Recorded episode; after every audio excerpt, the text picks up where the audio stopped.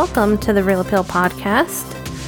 This is your host, Kelsey Loisel, and with me today is Mark Salcedo.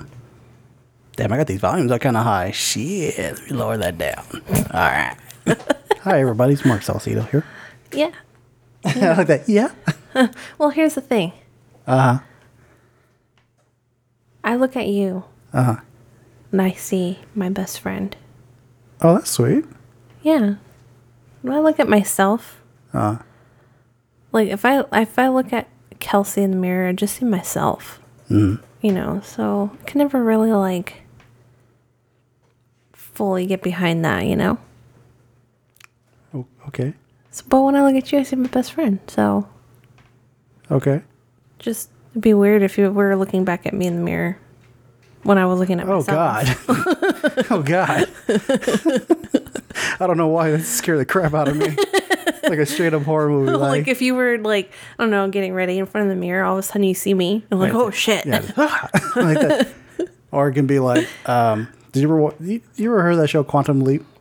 I've heard of it, but I didn't watch it. It could be like that episode, uh, Quantum Leap where like a guy leaps into a body and then like has to like write the past and shit like that. So I leaped into your body and I have to like fix your past for a brighter future. I was thinking more along the lines of that one Rob Schneider movie. Which fuck okay, which Rob Schneider movie? You don't know Quantum Leap, but you know a Rob Schneider movie. okay, what a Rob Schneider movie? There was a movie he did where he accidentally switched bodies with like I think it was Like Lindsay teeny- Lohan or something. Yo, you're getting Am I getting movies mixed up again? yo, that's Freaky Friday. no, it's not. yeah, yeah. Uh, No. with, with Jamie Lee Curtis. Uh huh. No, that's not the one. I know it's called it's called like the cheerleader or some shit like that. I know what you're talking about, but it's not Lindsay Lohan's not in that movie. But like that type. Oh, it's called the hot chick. Oh yeah, it is. It's called the That's hot it, chick. Hot yeah, chick, but it's not Lindsay. it's who was it? Anna Faris. Why is this funny to you? Because you're like you're like you're like Lindsay Lohan. I'm like that's Freaky Friday with Jimmy Lee Curtis because that's when she swapped bodies. Yeah, but he also like they did in this movie too, Yeah, but that or that- like she turned into him or something. It was weird. yeah, that's that's uh Like she didn't. They didn't switch bodies, but like she turned into a man. yeah that's yeah that's the hot chick. Lindsay Lohan's not in that movie at all. Oh yeah. yeah.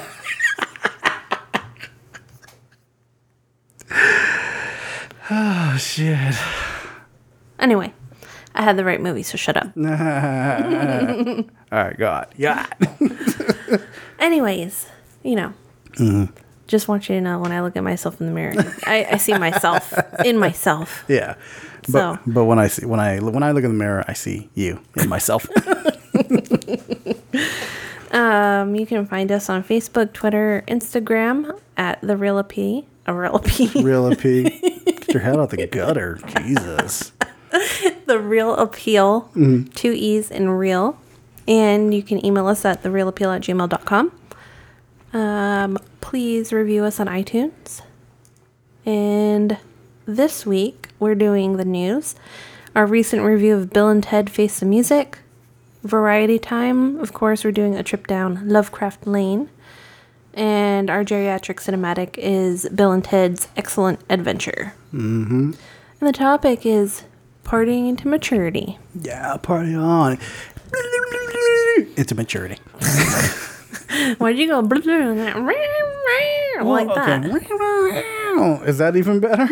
Was oh, crap it is. Jesus. Uh, Mark, Yes. what's going on uh, in the news? Well, over the weekend, Tenet, the Christopher Nolan film, uh, raked in about $53 million at the box office overseas. Um, it's actually it actually exceeded low expecta- box office expecta- expectations. There you go. Um, okay, so originally, uh, Tenet was planning the box. Sorry, let me get my head back in the game. originally, Tenet was was expected to make about forty million dollars internationally, but obviously now it's thirteen It's over thirteen million dollars off uh, off of that expectation. Damn, I don't know what's so wrong with me today. You know, you know what's wrong? what? You still haven't gone. I know. Did it rakes in fifty three million dollars. Anyway, so the movie opened up in forty one international uh, markets. Uh, Canada uh, with uh, what about twenty thousand screens. Um, I'm, I'm I'm surprised about this too that it actually made that much money. And the UK made about seven million, France six point uh, seven, Korea five point one, Germany four point two. Um, there are if I, if I understand, there are theaters that do that are showing Tenet. None in California, none in New York, and they're like sporadically like across America. Um, the movie is supposed to come in a wider release September third. Um, however, uh, now, now the movie's released, there's a cat. There there are copies. There are torrent torrent copies out already, camcorder style copies. Um, I I've actually checked on the torrent sites. I haven't seen it popped up. I'm not gonna download it. Uh, not not until I have no no option whatsoever, because I do want to see this in theaters. Yeah. Um, There was an article. I think you I think you showed me this article how Tenet is just not not being shown at the drive-in. yeah. which I, I- think last week we talked about that, where Yeah. like Tenet's not even being shown at the drive-in, and and and actually it's part of our news because we're like, how much sense does that make Hmm. that you make the most money in the United States, yet you're not willing to wait any longer to release this. Yeah. so that you could make your money? Yeah, I heard supposedly like Tenet's supposed to be making it has to make like a hundred million dollars to turn a profit because it was a very expensive uh, Nolan film. Um, that is, but that is pretty dumb that it's not getting released into into the drive-in because I mean that's what people are doing now. They want to go to movies, they go to the drive-in. I mean, New Mutants got released and we saw it at and the drive, we saw that. and that was crap. That's our recent review for this week. No, No, oh shit! I wish you know what? I wish we could do. What the fuck did we just watch? we would put a spoiler bumper in there, but I, wish know. we could. Well, yeah. I mean, ev- even if we did, I I wouldn't remember much of it because I barely remember much of that fucking movie. Mm. It was so bad, but There's our review. It was bad. Yeah, watch it was bad. Yeah, yeah, but like, I mean, we'll we'll see how it happens. I I know out here in California, uh, Gavin Newsom, our our governor, is opening up more like he's opening up, like the malls and certain stores or businesses um, at like a certain level of capacity. So maybe I don't know. It says you know this it, it's supposed to get across. It's supposed to get released across theaters. Oh, sorry, across America by September third. You know, in the next couple of days. So maybe we might see it at some theater. I wouldn't mind check. I still want to check it out, but I don't. I, I'm still skeptic skeptical about going to the movie theater because you know I don't want to die. Yeah, I'm definitely not ready to go back to the movie theater. Maybe by like my birthday. Yeah, hopefully, hopefully it'll be better by then. Um, you want to take the next story? Yeah. Uh, speaking of drive-ins, Uh-huh. we were at the drive-in. Uh, and we were going to watch that awful movie and then all of a sudden you're like no way yeah, um chadwick boseman died yeah. If you folks have been living underneath the rock, I don't. Why, what is wrong with me tonight? If you folks have been living underneath a rock, Chadwick Boseman lost his uh, fight with colon cancer at 43, which nobody knew he had. yeah nobody knew he had i don't even think like ryan coogler didn't know Mm-hmm. i don't think michael b jordan really knew Yeah, supposedly, uh, just like his closest friends knew that he he was sick. Um, I don't even think like Kevin Feige knew. I don't think anybody in Marvel knew that. i he was think sick. i saw something someone posted saying um okay we're just finding out that he had colon cancer but Mm. can we like think about the type of people that were around him to not have told anybody Yeah, yeah, yeah. because that just doesn't happen when you're A in Hollywood. Yeah. it always gets like leaked out, leaked out, or oh, Or it becomes like a rumor, but like they're Yeah, like, no, yeah. no, it's a lie. And I remember um, a couple years back, maybe a year back, uh, there was a picture of no, actually, I'm sorry, it was this year. There's a picture of Chadwick Boseman that came out. I guess he was doing like a like a Instagram story or something, and he looked really skinny. And like beardy, and I thought, and I know other people thought this, that he was just like preparing for a role. Yeah, exactly. But no, he had cancer that whole time. He had cancer. He had colon cancer in 2016 uh, that started at stage three and progressed to stage four. So that means during um, 42, Thurgood, uh, no, I'm sorry, Marshall, uh, all the Marvel movies, mm-hmm. And what was in that movie 21 Bridges? Oh, and I think from, I think Get On Up as well. That dude had colon cancer. Yeah. Damn. You know, that kind of scares me a little bit because um, my dad had it when he was 55. Yeah. So, what, like 12 years ago? And they just cut that shit out of him and he was fine. Um, but, like, it runs in my family. And now, like, then I'm, of course, like, not everyone in my family is real healthy. So I get kind of, like, paranoid about, like, why do I feel this way? Oh, Like, you kind of turn to like a like a somewhat like a hyp- hypochondriac. Yeah, yeah, yeah. yeah. Um, there's that, and then also I saw other people posting too, like, because uh, when he when that picture of him came out where he was real skinny, people were making fun of him. Yeah, yeah, yeah. I'm not. I'm not gonna lie. I was one of the people too because I was just like, "Yo, he looks like crackhead," you know, Black Yeah. Panther. But that's that's, that's just internet. So we just crack jokes. Nobody knew that you know he Mm-hmm. had that. So then people are posting now, like, be careful about what you say Yeah. because you don't know what people are going through. Yeah, yeah. But he yeah. probably is one of those people too that would be like, yeah, I kind of do look like a, a crackhead, Yeah. you know, like yeah, he probably, probably laughed take that, it yeah, too. in stride. Yeah. So who was? Um, I saw there was a bunch of people that were kind of giving their not kind of they were giving their condolences on on Twitter. or like their speeches about how they knew him and, and almost like a eulogy Yeah. Um. And that list of names is like chris evans jordan peele kamala harris harris harris mark ruffalo Issa Rae, matthew a cherry who did hair love scott derrickson uh, who did Doctor Strange, Barry Jenkins, Kevin Smith, Nate Acosta, Joe Biden, Barack Obama, Michelle Obama, and of course, you know, Ryan Coogler, Yeah. um, Michael B. Jordan. Those two got me pretty good. Yeah, they did those really like very heartfelt, um, uh, like letters, uh, and their their history with Chadwick Mm-hmm. Boseman. It's like Ryan Coogler, his thing was he inherited, um, he inherited uh, Chadwick Boseman. He was Yeah. already cast before he before he took over directing Black Panther. Yeah, because he showed up in uh, Civil War with the Russo brothers. Mm-hmm. Um, and it was like the best experience of his life because the guy was always like on time like he would show up for um for smaller parts that had really nothing to do with his character but he would like no I'm sorry he showed up for the casting Oh, okay. of those other parts yeah. that normally his character you don't need um you don't need Like the actor doesn't need, really chemistry need to be or anything yeah um which m- meant a lot to Ryan Coogler. Um, and so his thing was like, he's an amazing person. He's grateful for having met him. And then Michael B. Jordan's, um, his was sad for me because he's like, he was taken from me too soon. Like, I want him back Yeah. Um because I feel like if I was Michael Michael B. Jordan, I would feel really lucky to know somebody that that way, and I would feel the same way. Like, like how shitty is it that that I get to have this person in my life and also have them taken away? Yeah, that's really fucked up, especially if you meet somebody who you share a connection with.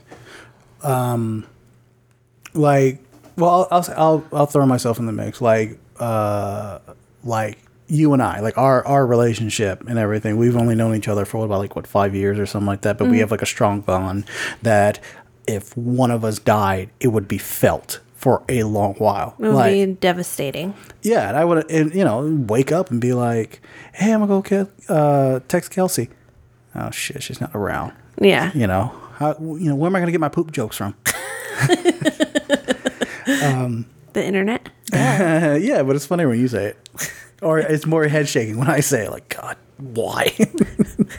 there was, there was this. You know what? Speaking of poop jokes, I remember a time where you were annoying me, and I kept telling you to leave me alone. Okay. Stop it. Uh, And that's the same day that the first day I ever s- put a streak of my finger across your glasses because I know that you hate that. Uh. um, but I text you a picture of like poop in the shape of a heart, and you were actually kind of mad about it Mm-hmm. because like I knew you would be kind of grossed out, but I didn't think you'd be that grossed out. and then like a few months ago, you did the same thing to me, and you're like, haha. I'm like, oh, so it's funny now when you do it. Yeah. Like, and it's not gonna gross me out, but like, Well, see, my mistake is I should actually like done it in front of you.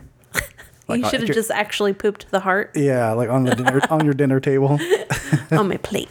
yeah, kisses. um, but away from the poop jokes, uh, Ryan, I, there was there was a part of um, the letter that Ryan Cougar wrote that or Coogler that was really touching. That um, uh, that he was on set. Well, obviously he was directing. He was directing the scene between uh, Chadwick Boseman and the um, actor who played uh, T- uh, T'Chaka. I can't remember his name. And um, the guy uh, who played T'Chaka, T'Chaka, he like had. He was like speaking his native tongue. Oh yeah, I remember Yeah. reading that. Yeah, and Boseman was like listening to that, and he and he liked it, and so he actually like learned that language and and was able to incorporate it in his dialog like right there on the spot. And Coogler was like, "Holy shit! Like this dude is like that quick and like that dedicated to like acting in this role." And it actually became the um the official language of the Wakandans. Yeah, yeah, yeah, that's right. And you know what? After this announcement had, after the news came out and everything, um, I think on like Saturday, uh, this past Saturday, I was like, well, I'm gonna, I'm gonna watch Black Panther. I want, I really want to watch Black Panther, and I, it, it got to that scene where um, T'Challa goes into the astral plane. I forgot where he goes, but he sees his father, and his, and there's like. No lie, I think the dialogue only happened for like 10 seconds before I started tearing up. I was like, oh, I can't do this, man. But yeah, I was. I mean, other than like these celebrities that um, posted their um, their grievances or their condolences, um, I was really hurt by this. I never knew the guy, but seeing Black Panther on the big screen, it was really touching. And and seeing that dude, I'm just like, yo, that dude's Black Panther. Like, one, that's one of the luckiest roles you can ever fucking get. And then two, it was such like a culture impact. Like, um, it- like people came out in crowds, celebrations, like mm. straight up like African garb and shit like that. And was like, yo, we're gonna see Black Panther. Like this is like a legit film. The um the funny thing is like how everyone's so sad about him is how I feel mm. like like how you know that that person's a good dude Yeah. is how I feel about Sterling K Brown Oh yeah, yeah. and like like I I know the significance of Chadwick Boseman mm-hmm. but I didn't know what kind of person he really was mm. and I'm not black. Yeah. So like like it bothered me and I still feel that wall. Like I didn't process it. I just pretend it didn't happen. Yeah, oh, wow, yeah, Like yeah. that's how I'm like dealing with it because I didn't know him personally. It's easy enough to put that distance there, but Yeah. like like I can feel his loss as a person and Yeah. and I immediately try to like cut that shit out. Yeah, because you didn't want to. You don't want to go through it. Because I'm, I'm like empathetic, right? Like I fucking, I hurt when people I don't even fucking know died. Like mm-hmm. there was a guy that worked in my office that passed away a couple of years ago, mm-hmm. and everyone loved him. Even people from his own his old firm, like his kids were talking about him and everything, and I mm-hmm. was crying. Oh, because you. I couldn't even talk to people who knew him in the office the next day, like the next day we were in the Yeah, office I remember that. Yeah. like I couldn't even talk to them and they're not even crying and I'm like I'd just see a person that knew him and I'd start crying. Like Jesus. like I can't I just can't. Like if I mm-hmm. know that person was loved and good, mm-hmm. even if I didn't know them, it's like a loss to the world Oh yeah. to me yeah. and like it hurts. So I Yeah. like I'm just pretending mm-hmm. Chadwick Boseman didn't die in my mind. like you know what I'm saying? Yeah, I, I get you. I Um, get you. But I like I know that he was significant to everybody. Yeah, he even would um, visit um, terminally terminally ill kids in the hospital. Um, there's a there's a record there's a video of him and the cast of Black Panther doing their tour, and he tells a story about how he's like he would he would he met these kids that were like looking forward to Black Panther and they were like trying to stay alive just to see Black Panther. Mm-hmm. And like he would talk to them like almost every day. And it gave him like this energy to be like, yo, I gotta be like I, I gotta be like the top of my game for this role. I gotta work out, I gotta know the lines, get the dialogue, I gotta get this all stuff like all put together because these kids were like looking up to me. And at the end of the video, he starts crying. And at the time, we didn't, of course, we didn't know it, but like now you look back and you're like, wow, fuck, he's like thinking of his own mortality. Like, holy shit, that's going to happen to me. Or Yeah. if possible. Or it could. At that time, he didn't know, but yeah. because stage three, you know that it's bad, but you don't think like you can come There's a back from fighting it. chance. Yeah. Yeah. Jesus. Um, um, So they're petitioning um, to replace the Confederate statue in his hometown with a statue of him. Yeah, yeah. Where, where's that at? Anderson, South Carolina. Shit. I need, I need to sign that fucking petition. Yeah, it's already got more than 10,000 signatures at the Hmm. time of the article. That that definitely should. I mean, that's that's. I mean, if ten if, if it's getting ten thousand signatures, and they want to take down a Confederate statue, which uh, has been happening across America for months now. And it's already, that one was already, that one in particular was vandalized in June. Yeah, I mean, yeah, come on. I mean, not only like, not only did this dude play Black Panther, he played James Brown, Jackie Robinson, Thurgood Marshall. He played like these very iconic figures in history. You know that even though they are dead, um, I think Thurgood Marshall's dead. Um, they're they're they're they're whatever they've done will like live on forever. I like to think that Chadwick Boseman and John Lewis are like hanging out right now. really? Oh, I wouldn't doubt that. Yeah. Like I get a sense of like they both had like the same they were doing it in wildly different ways, but the same like the same heart. Yeah, I don't I don't doubt that. Um, yeah, Thurgood Marshall died in 1993. yeah, so he's dead. um, yeah, it was, but it was very heartbreaking. Um, I had a discussion with somebody about. Um, they had asked me like, "What do you think Marvel should do with with uh, Black Panther?"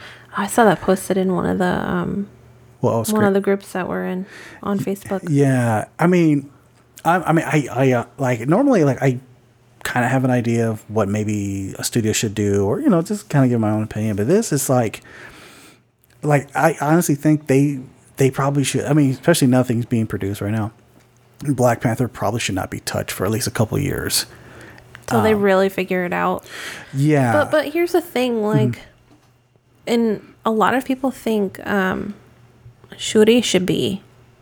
And Oh, in yeah. fact in the comics she does become queen. yeah, yeah, absolutely. Yeah, she becomes a she becomes the new Black Panther at one point. Yeah. Like it would be good if they went that direction because Marvel doesn't have enough female leads. Yeah, They have uh, Scarlet Witch, Hmm. and they have um, of Captain Marvel. Black Widow. Yeah, But like Black Widow, I feel like they threw her away as an opportunity because she's only a part of the Avengers. Mm-hmm. They never really did a, f- a movie for her, and they barely. I know they haven't released the one they did for her yet. Yeah, they barely But it's that. more of like a prequel, yeah. like, and they're not gonna go on with it. Yeah, you know what? That was. I mean, this is going away from Chadwick Boseman, but like, um, there there is a bit of of comic book uh, lore or history where Black um, Black Widow teams up with the Winter Soldier, and it's like a series of comics that's that's really fucking good. And they could have taken the opportunity to do that and turn those into like one or two movies at least. Um, but yeah, like Kelsey's right. They don't really have a whole lot of female. li- They're they're working on it. There's the the Miss Marvel TV show. There's the She Hulk TV show and everything. Um, but having uh, But like, I want this. Yeah, the Beca- I sure. want this because, like, again, I'm not black, but she's a woman and a really fucking intelligent one. Yeah. Mm. Regardless of her race, but even better that she's a woman of color. yeah, Like, I'm tired of seeing all the white women, Mm-hmm. like white people in general, on these roles. Like, and they bring so much culture and like Mm. yeah, depth to their roles. Like, I want to see, I want to see her. yeah. I think I think that it would be really good. I mean, they can they would have to try to figure out a way where it would just be focused on her, and then they would have to say like, oh, T'Challa's on a secret mission, or Or maybe they have some footage or whatever, like whatever they did in Star Wars for um Oh, for uh, for like, Leia. oh, like for Rogue. Um, I'm gonna say Rogue. Uh, what's the, not Rogue Squadron? The last one that you're trying to forget about that you don't Rise of even remember the- Skywalker. Yeah. there's Rise of Skywalker and Rogue One. There you go. Yeah, they they did use like a bit of that CGI to like put the person's face on and everything. Maybe I mean, but I mean, obviously they they're gonna if they want to continue Black Panther in a male form like T'Challa, they're gonna have to find another actor, and it's like you're it's already at that level of like Nobody's gonna fill his shoes. yeah, like Hugh Jackman or like um, Robert Downey Jr. Like those are like some big fucking shoes to fill. And the dude was only in, he only had his one only like solo movie, and then every other movie was like he was a member or some shit like yeah, that. Yeah, like you barely saw him. yeah, um, yeah. But it, you know, this goes out to the his family that um, that lost him, and it shit sucked, man. Dude, 2020 fucking sucks. like really bad. Yeah. like I always think everything always sucks. No, I'm just kidding. I mm-hmm. don't. But like every year since 2016, I've always thought that. Mm-hmm. This year in particular sucks worse than the last year. Suckity suck suck suck suck suck. But then, you know, 2020 came along and what the fuck did I know in 2016? I mean, what, what's a divorce, you know? Whatever. Woo! All right. so that's it. That's what We got from the news, right? Oh, um, one last thing. Yeah, yeah. the last post on his Twitter account Mm-hmm. um, was the most liked Twitter post ever. That's nice. And so most people are saying that it's a great tribute to um, who he was and Fit for a King. yeah, Twitter. Yeah, they they did the official announcement. Their tweet was a tribute, a tribute fit for a king, which is like perfect, and it says Wakanda forever. Mm-hmm. Sweet.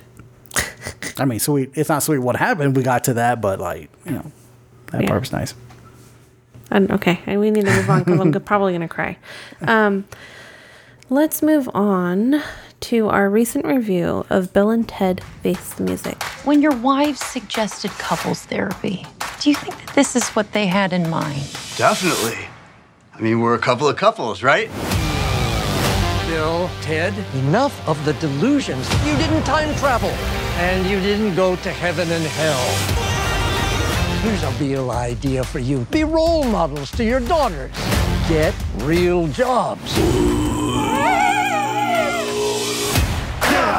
Bill, we've spent our whole life trying to unite the world. And I'm tired, dude. Ted, we have a destiny to fulfill. Whoa! Whoa! Greetings, my excellent friends. We have a problem. Step forward. A song created by Preston Logan, performed tonight, will save reality as we know it. Oh. Dude, we better write that song now. Or why can't we just go to the future when we have written it? And take it from ourselves. Except, won't that be stealing? Cheers! How is that stealing if we're stealing it from ourselves, dude? The synopsis is once told they'd save the universe during a time traveling adventure, two would be rockers from San Dimas, California find themselves as middle aged dads still trying to crank out a hit song and fulfill their destiny. uh, directed by Dean Parisot. Written by Chris Matheson Ed Solomon, stars Keanu Reeves, Alex Winter, Kristen Schaal, Samara Weaving, and Brigette Lundy Paine. Real quick Yes. my first um impression of San Dimas was in 2017. Okay. 2017? Yeah, 2017. I was still working for UPS. I hated that place. So I was looking for a new job. And I had a job interview at the Starbucks Okay. in San Dimas with a like a vet clinic. okay. Okay. and um like it was so quaint i was like what the fuck is this town like holy shit like people live here like it's not like a little like it just felt like um like it lived in like its own bubble Oh, okay. like it's really quaint but Yeah. because some of the the buildings are very like i don't know not colonial they're different though. I get what you're saying. And they have like a, a train depot that goes through there that looks pretty western. Oh, yeah, yeah. I think it's like kind of western looking. The town is. Yeah, yeah, yeah. Yeah, San Dimas does have that. Um, La Verne kind of have that too. This is like local location, folks from Calif- uh, for uh, Southern California. But yeah, uh, San Dimas and La Verne still have that. They have that kind of bubble mentality. Yeah. Like, you know, um, you come in, start start trouble, you're gonna get shot and dragged to the next town. What was I gonna say? So yeah, that was my first. that was my first impression of San Dimas. So it was funny to me that they actually shot um, this movie like they were in San Dimas, Yeah, and I'm like, oh, I know that place, and it's not L.A. That's how I feel whenever they show something and uh, shot something, sh- shoot something in in Inland Empire. I was like, oh yeah, I know that crack corner. uh, okay, so Bill and Ted Face the Music. Um, Kelsey, what did you think about this this movie? I was really shocked that it was good. Yes, Like not just good because it was like good bad, you know, or like oh I could see why people like this movie or whatever. Like I genuinely enjoyed it and Yeah. it had it was good of its own merit. yeah, It was good. gotcha. I liked it. I didn't like it at all.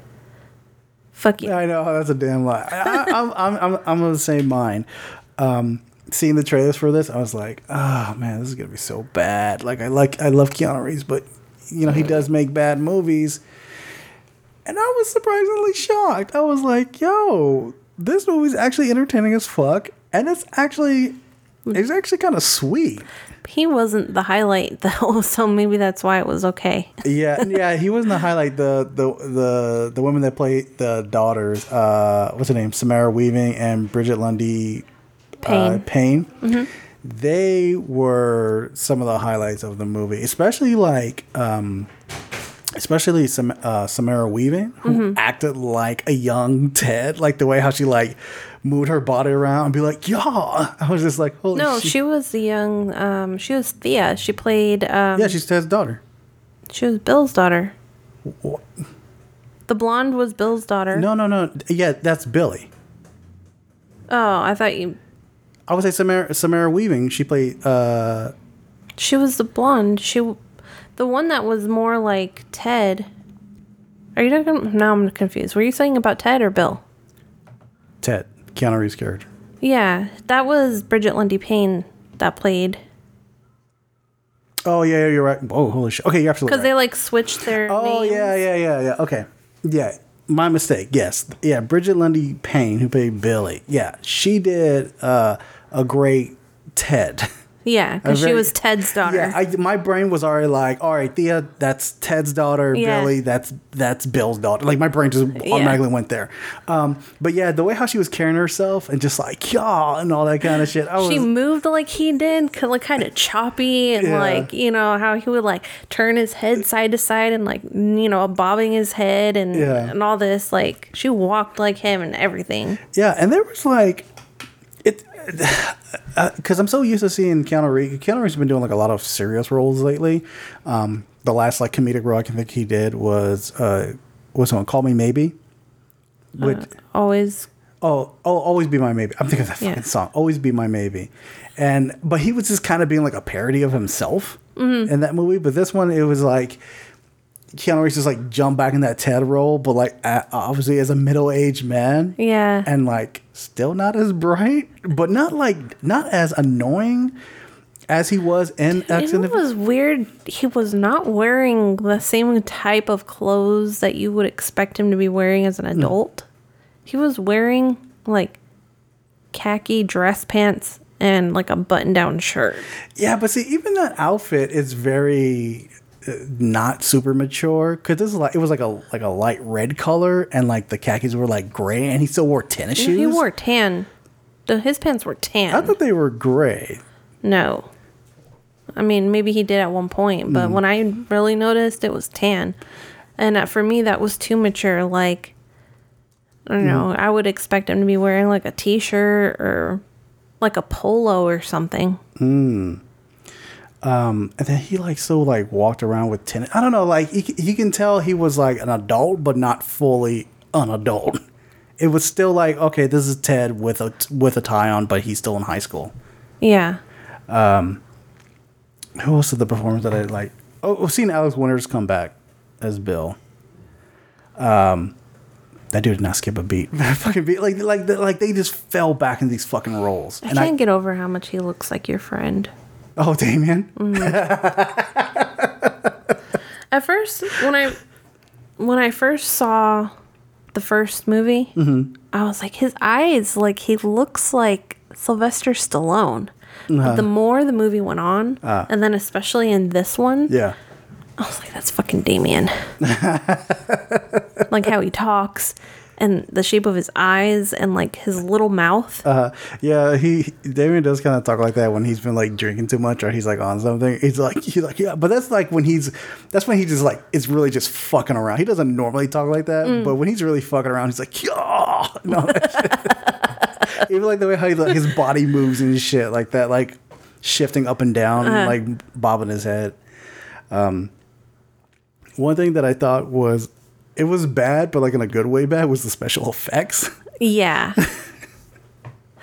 I, they followed they followed the other movies with the special effects. Yeah, the, the bad special like effects. like what I like about this movie is that they knew not to stray too far away from the first two films just because it was a newer film and we had newer technology. Mm-hmm. Yeah. Because I think even at the time that the movie came out, the effects were still bad. Yeah. Um, So it was like in the DNA of the franchise. So like don't change too much. Yeah, like I don't know what the I don't know what the budget was, um, but obviously like special effects can be can be better um, mastered even with low with a low budget. Um, so seeing it, seeing it still kind of like I, I I think I honestly think they made a okay. So the budget was twenty five million dollars, mm-hmm. and you still could get like decent effects for that price.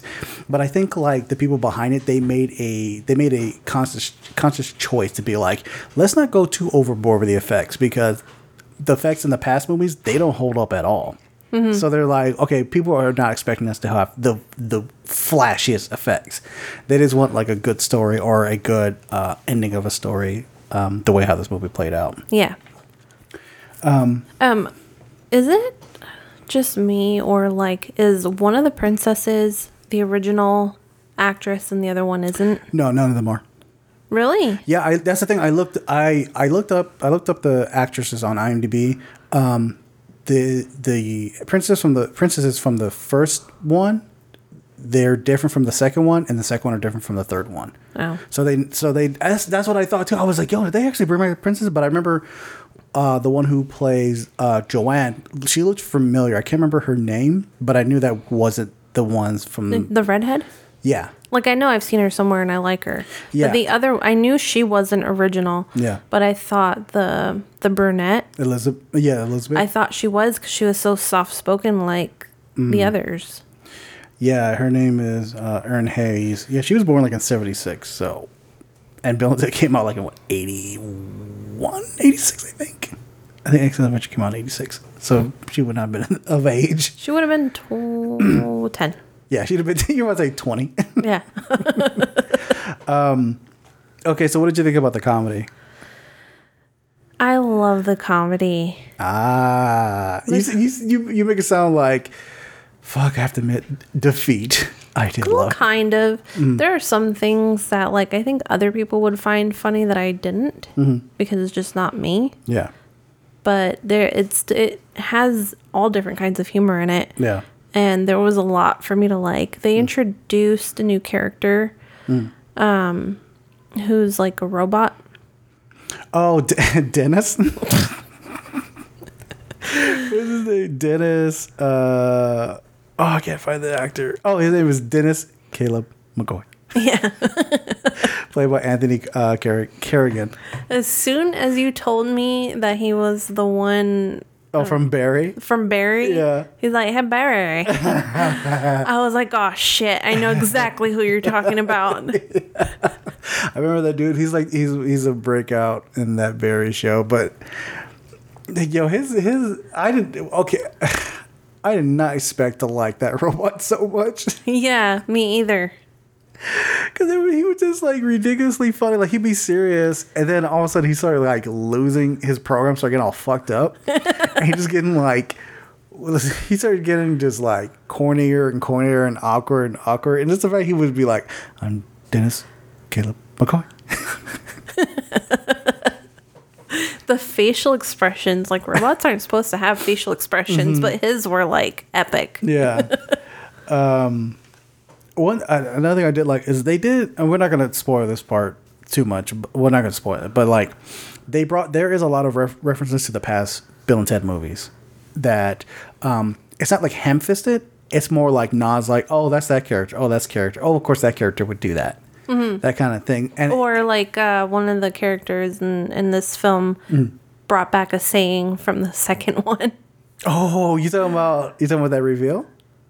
There wasn't a reveal, was there? You talking about the The musician? yeah? You talking about Kid Cudi? Yeah. Okay, all right, all right. Well, we'll get, we'll get into that Okay. about that whole thing. I didn't think that was a reveal. That was a but- reveal Okay. because of who he was. You'll have to explain that to me because that one went way over my head. Oh, okay. So you don't- so you didn't get why I was so excited to be like, holy No, shit! I didn't. Okay, okay. I thought you were just happy about what he said. I'm like, okay. Oh no no! Oh, oh, oh, we'll get into it. Can't wait to get into that. Um, yeah, so there's a there's a lot of um, there is uh, not a lot. There are references in this movie that comes around like sporadically and everything, but it like I said, it makes complete sense. Um, and they don't like throw away anything. They don't. I mean, the only thing they kind of like cancel out is maybe like the very very ending of Bogus Journey when like they kind of go on tour. They kind of like cancel some of those events away. Um, but it doesn't. It's not pertinent to the story at all. Yeah. Um, I want to say they did a good job about not overemphasizing George Carlin's Present. absence.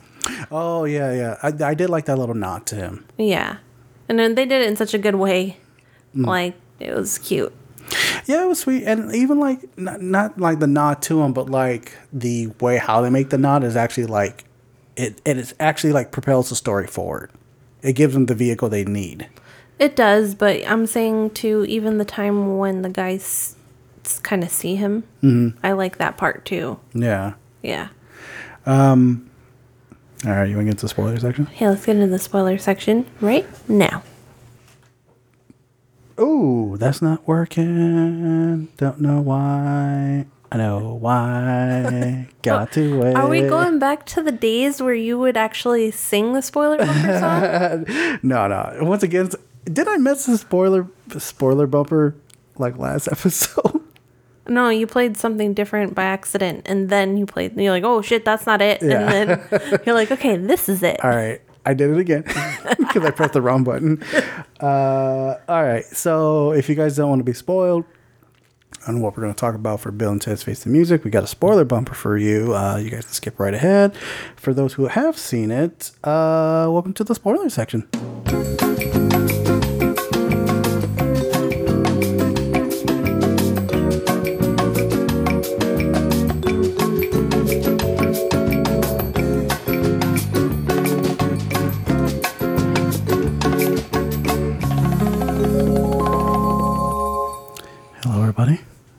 Welcome to the spoiler section. Mark, Yes. I feel like you should just explain Kid Cudi to Oh, okay. me because I'm gonna be sitting here distracted by like that. Okay. Until you explain it. Okay. All right. All right. All right. So, Is this a face of Boe um, type situation? yes. I'll Okay. say yes. Okay. So, Kid Cudi's in this movie, which I didn't know Kid Cudi was in this movie at all. No, I take that back. No, I didn't know. Even though, I, even though he does show up in the trailer, I, I completely forgot it. Yeah. So Kid Cudi shows up, right? And it's not Kid Cudi as it's no, it's Kid Cudi. Yeah. All right, so Kid Cudi comes out and he becomes um, part of the band that uh, Billy and Teddy, uh, no Thea, um get get together to do like the, the awesome music that's supposed to save all reality and shit.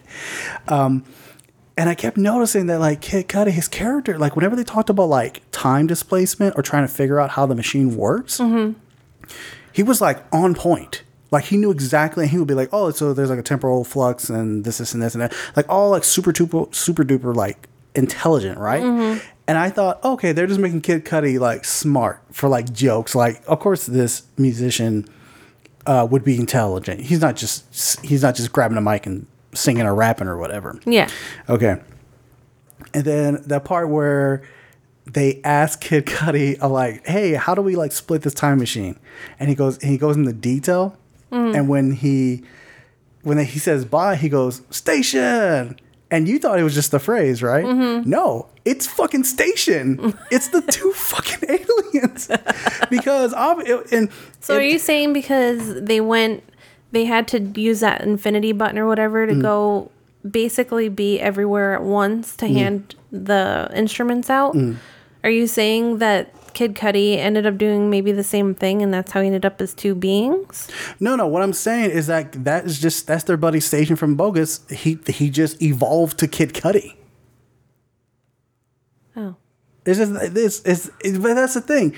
I thought I loved it because it's so ridiculous. I don't think he evolved to Kid Cudi. I think Kid Cudi evolved to him. to who Station? Mm-hmm. Okay, I, this is why I think this is why I Because think he was dead. Station. Station never died. They were in hell when they got him. Oh no, it was um heaven. Yeah, Station was in heaven. They killed him. They killed, and obviously time has gone on. Like Death comes back, who's been gone for a while. Um, they never explain what happened to the robots. I'm sure the robots just went away or whatever. Mm-hmm. So the fact, and you know, in Bogus Journey, how Station is two beings and becomes one. It would only make sense that Station would continue to evolve or to adapt. So they didn't want to like hammer it in, in like, oh, this is Station. That's and also, why would Kid Cudi say Station? That's true. Like it's not like Kid Cudi knew who Station was or knew the story of Station. Yeah. So of course the fact that he went Station and like put his hands out, which is a very Station thing since he's they're friends with uh, Bill, and Ted. It's Kid Cudi's fucking Station. Yeah. So that's why I was like, holy shit, holy shit, they're Station. It, it just, I thought it was funny. I loved it. I fucking loved it. I, I, I was surprised how much I love this movie. Yeah.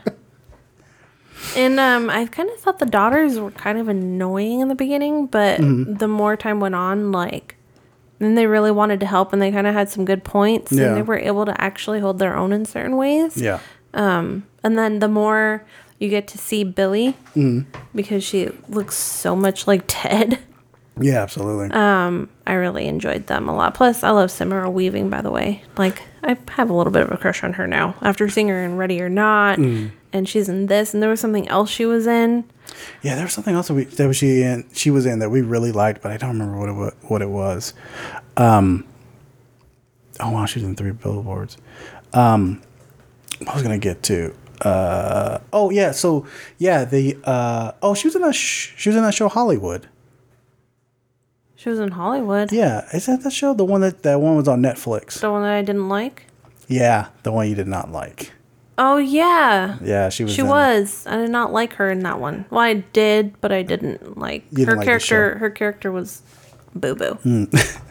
Yeah, so to go off of what Kelsey said about the daughters, I, I felt the same way kind of at the beginning, but I think that kind of that goes into the writing because I remember not liking Bill and Ted in Excellent Adventures like at the beginning, and then I learned to like like them a little bit more and more as I spent time with them. Yeah. and it, it's their same kind of arc. Like you find them annoying, they're they're kind of doofus and shit, and then you end up knowing you end up realizing that they have heart like their parents. Right. And like one of them is really smart, and the other one's just like, like so oblivious you can't help but love them. Like uh, what's it called? Uh, an idiot savant or some shit like that. Yeah.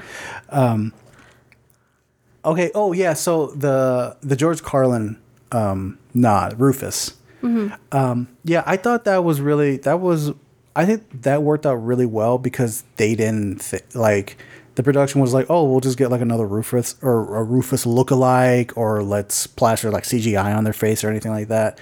It was his the fact that his character is a hologram mm-hmm. and it's like uh, a like a Like in a museum or like an amusement park or something. yeah, and like the fact that he comes out of the like the classic telephone box as like a mm-hmm. memento to like the classic. I mean, to Bill and Ted Excellent Adventures. It was like a mm-hmm. nice touch. It was like, oh, they got to see Rufus again, even though he's not around. His presence is still felt. Yeah, and they were excited when they saw him, and then they realized, oh wait, it's just a hologram.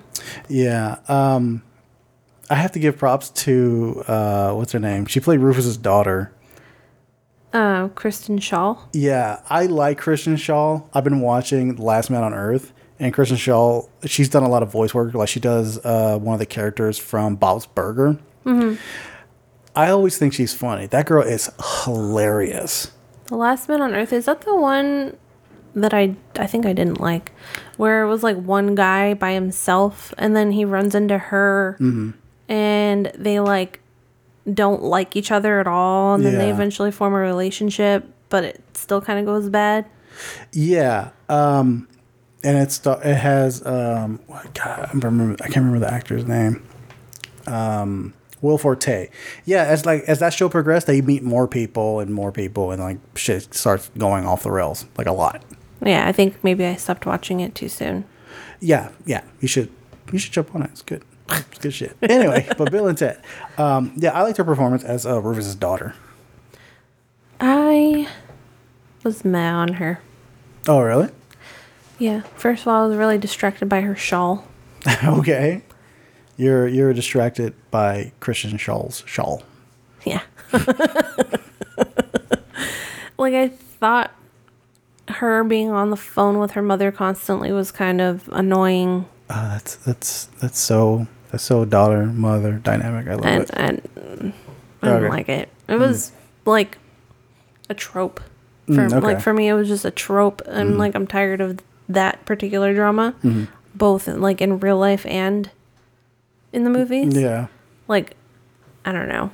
I would have liked to have seen her be something a little bit more um I don't know, like she was intelligent, but it was really weighted down by her relationship with her mother, Mm, okay. as opposed to just letting her shine. Like in the end, she finally gets her her time to shine, Yeah. but like getting there you're like because you don't even know as the audience if her mother is right or if she is right Yeah. and then and then they're just arguing Yeah. I mean that. Yeah. I'll, I'll I'll mention that that is kind of a fault into the into the story because, um, yeah, they're just arguing back and forth. Even though like I myself am already on Schaal's side because I don't want to see Bill and Ted. You know, get killed because they can't make the music, or supposedly they're gonna get killed if they don't make the music. Which, speaking about that, the timing, they kept like pulling out the clock to do the timing. Oh, yeah, and it was like the exact time. you kept pausing it and seeing how much time we had left Yeah, it was like they were like literally doing like a countdown on your on your what is it called? Is it a is it a, a, a ticker now or something? When you see your place in the movie, yeah I thought that was a nice touch. But um, yeah, they could have been. I, I admit they probably could have been a little bit more, a little more opportunity for Kristen Schaal. it was almost like for me like if her character like it almost wouldn't pass the Bechdel test if it was just a story about her because like if we didn't Oh, 'cause do her. Bill and Ted Yeah. and it was a story about her saving the world Yeah, and like finding Bill and Ted, Mm. like it just there's it was taken from her. gotcha. Kristen Kristen Schaal. no, it wasn't it Kelly? Kelly, daughter Rufus. Face the music. Yeah. Um what was I gonna say? Okay. The part where they kept running into themselves, but Bill and Ted. Yeah, Like so in the first two movies, they're running into themselves and it's like them from like fifteen minutes ago or whatever. yeah. or like 15 minutes into the future. Um, this time they keep running into themselves like two years into the future, you know, and like, how, what did you think about their different um, character? I thought, you know what? I thought it was a, I honestly think it was a mixture of part one and part of X Adventure and Bogus Journey. Because, like you said, in X Adventure, they saw each other 15 minutes. They saw the 15 minutes in the future versions of themselves, which in this one, they saw like the two year version, the five year version, the 10 year version, right? Mm-hmm. Um, and in Bogus Journey, they were like evil versions of themselves. And here they were, they weren't as evil, but they were dicks. Um, the first one, they were like wouldn't lie to themselves, and the second one it was robots. I know, So I- it I- wasn't like themselves themselves. I know, but I know, but what I'm saying is like they're taking like a little bit of those elements, Yeah. and they're putting it in this one because it because it worked. Like even though the 15 minute version of himself um, wasn't like pertinent to the story, Mm-hmm. it did propel the story forward. You know, they wouldn't lie to themselves, so they got to believe Rufus. Boom, we got to get on this time machine. Boom, boom, boom, boom, boom. Right? Yeah. And then Bogus Journey, kind of like the same thing. If they weren't, um, if they didn't go through all this shit and everything like that, they wouldn't have created like the. They wouldn't have won Battle of the Bands. Right. So this one, it's like, it, it's like I say, it's a mixture of both. Um, and it's funny because like they are trying to steal from themselves to mm-hmm. like get this music, but what they they don't they don't even end up learning how to make the music. They actually end up learning from themselves. Mm-hmm. So it's kind of like a it's kind of like a I don't know not a morale story. It's a self reflection kind of story. Mm-hmm. Um, especially that part where they see like the old versions of themselves and they're kind of like come to terms to who they are. That's my favorite scene. Oh, when they see the Between when the they see the oldest. Oh, when they see the oldest. Oh, just just like The throughout the, movie. Yeah. Right there, the when they're the um when they're meeting their oldest selves Yeah. and Ted was like Cuz I'm earlier on Bill makes a like a an observation like Ted, you're always weird with yourself. Yeah. And he's like, "Yeah, cuz I'm weird." Yeah. He's like, I am always weird with myself. Yeah. Because it's me. and then when they finally like meet their oldest selves, Mm. it's like he's talking to himself and he's like, you know, whenever I look in the mirror, I always see like me. Mm-hmm. So like, you know, I just it's like he couldn't come to terms with seeing himself in the mirror. Yeah. Um so he was like always weird with the other versions of himself too. But Yeah. I don't know, I always kind of like that. Yeah, it was it was very touching because like the movie, I mean, for all like the, the for all intents and purposes, the movie is kind of like junk food. Like it's just like a good. It's just a movie just to watch and just feel good because you're just you know, especially like now everything is really shitty, mm-hmm. and it's a movie to watch just like. Because I remember when we finished watching, we were like in a in a cheery mood. We were just like, "Yo, that was like a cute, sweet movie. Like I really dug it." Yeah. and it kind of like it takes a pause to be like, "All right, these are like middle aged men. This is their future. So how are they going to cope with having their time? You know, like as like these legendary rock stars or stuff like that, and how they can kind of like move forward. Because one of their biggest concerns was that they were going to lose their wives." And that was like one of the biggest driving force in the was funny. I like how they did the therapy. like the wives wanted to go to therapy, Mm-hmm. so the men made the therapy appointments at the same time Yeah. so they could all go together. Yeah, like, it was like couples therapy, and, and Bill says, "Yeah, we're a couple of couples." yeah. and then the the therapist was like, "Hey, like you have to say tell her like I love you." And she's like, "Me and Ted love, Mm. Love you." you." and yeah. yeah, they were like, because I know that's like that's like the one of the biggest things of this of this franchise is like their bond is their bond is like they're attached to the hip, and their wives are like, we have to be separated. Like we have to like live our own lives and be our own people and be our own couple. I mean, even like they're like living like right next door to each other. Yeah. Like you know, I would imagine like they didn't spend like more than a day apart or some shit like that. Yeah, exactly. Um, I do think it's funny that they died again. I don't, I don't care if they they did in the second one. I loved it in this one. Yeah. especially the way how they died and how how what's his name? How Dennis Dennis would not kill them and was like, I can't, I can't kill you guys. Dennis was even funnier, like the robot. Mm. He was even funnier than Death was, and I enjoyed Death. A death in bogus journey. or- yeah. Oh yeah. Bogus yeah. Journey. He was Yeah. like a good replacement because you obviously needed like a younger actor to like fill that part. Yeah. But Death still came back, and like it was still great. Yeah, you pointed out that when they finally like agreed to like uh get to get the get band back together when they did the air guitar, you can hear Des like bass. Yeah, and I yeah. was just like, oh shit, they went that far. But they did that before. Um, Mm. I don't remember which movie it was. Oh, it was Bogus Adventure because Mm. um, when the robots did the same thing, Mm. it was very out of tune. Because it wasn't like. Oh, I didn't was like. even I didn't even notice that. you didn't. No, I didn't notice that. I think I was at a point where I was like, all right, this movie's good, but I needed to end. Well, I noticed it because I noticed things. Because you're smart. S M Marty. Mm, mm, mm, okay. Um. What else? Oh, the dad came back too. But he was in SWAT as like a 75, 80 year old man. Yeah, who should have like hit retirement like 40 years prior or some Like he shit. shouldn't be in SWAT. He'd probably break a hip. Yeah, Like, yeah. Hal Landon, Hal Landon Jr. showed up uh, again as uh, Ted's dad, which I, I like how some of the characters did come back. Like Missy came back, and Mary. It was weird about her coming back because in the first two movies, Mm-hmm. she was like sweet, like yeah, and kind of oblivious and whatever. Mm-hmm. Even though she was kind of a whore because she kept like jumping from guy to guy, yeah, like she was still really gentle and sweet. Mm-hmm. So that it was kind of like um like a character like it, shift. it's like it perpetuated the idea that Bill really wanted to be with her, you know, because she was like this sweet girl next door. Mm-hmm. Yeah. And then when you get to Bill and Ted Face the Music, Mm.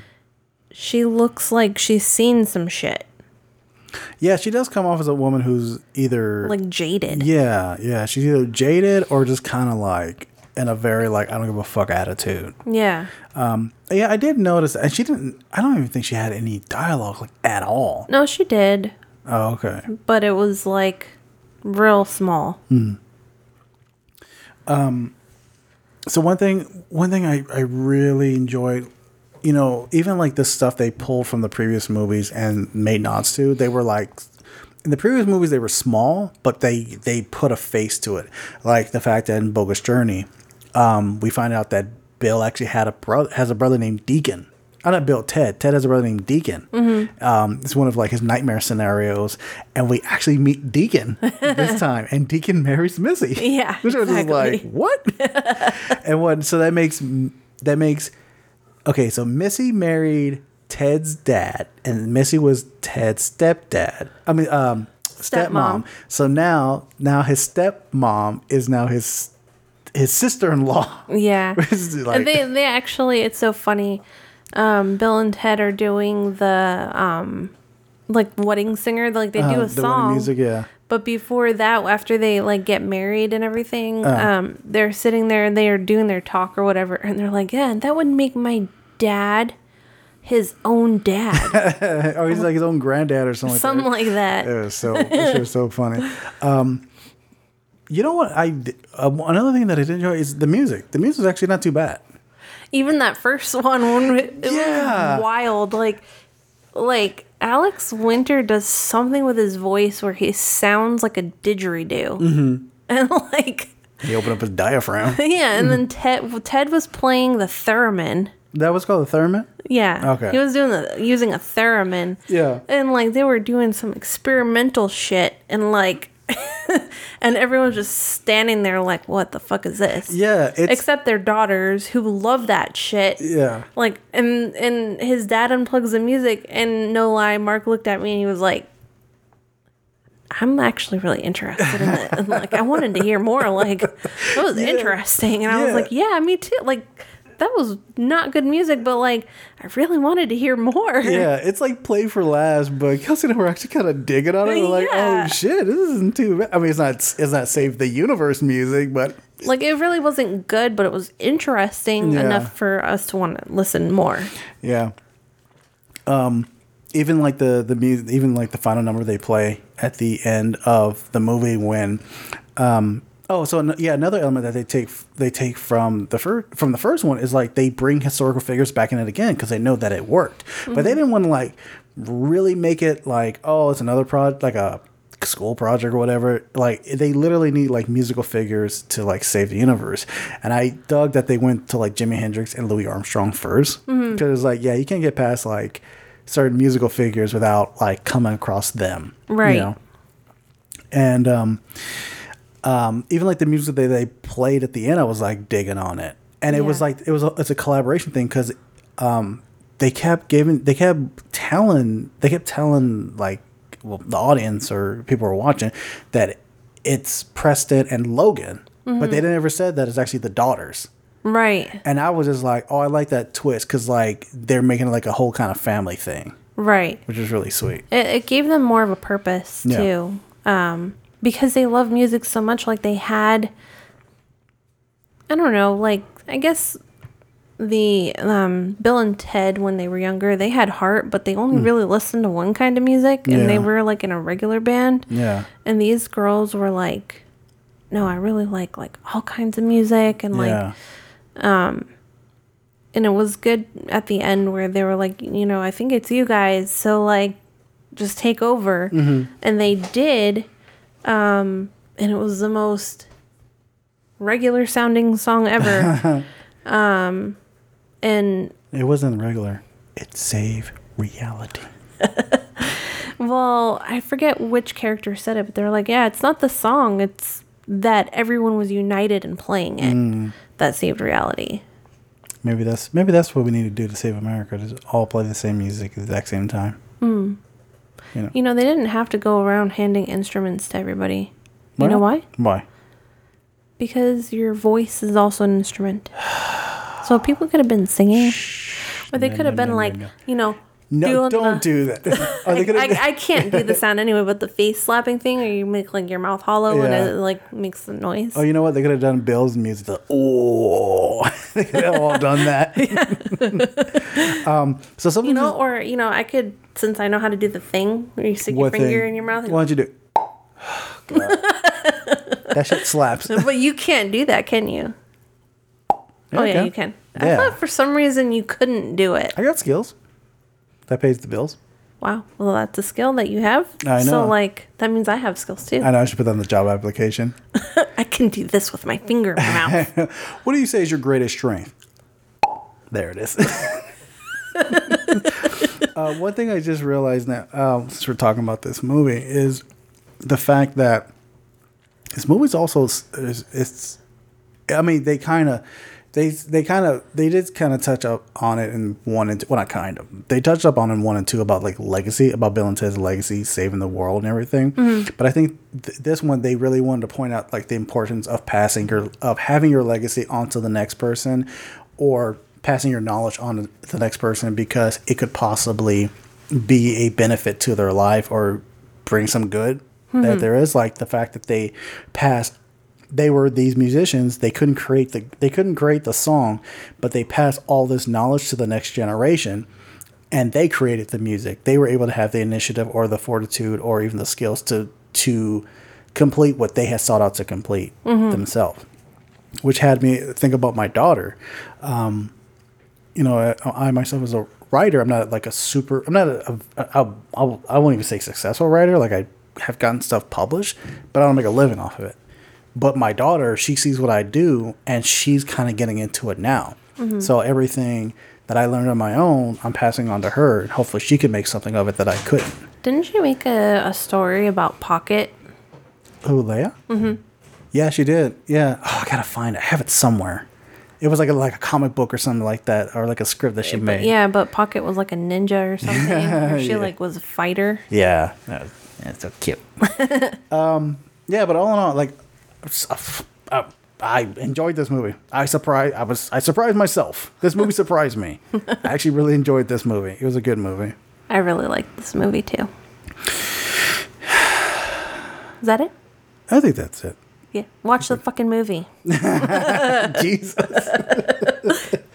all right, what do we got up next? Uh, we're going to do our variety time.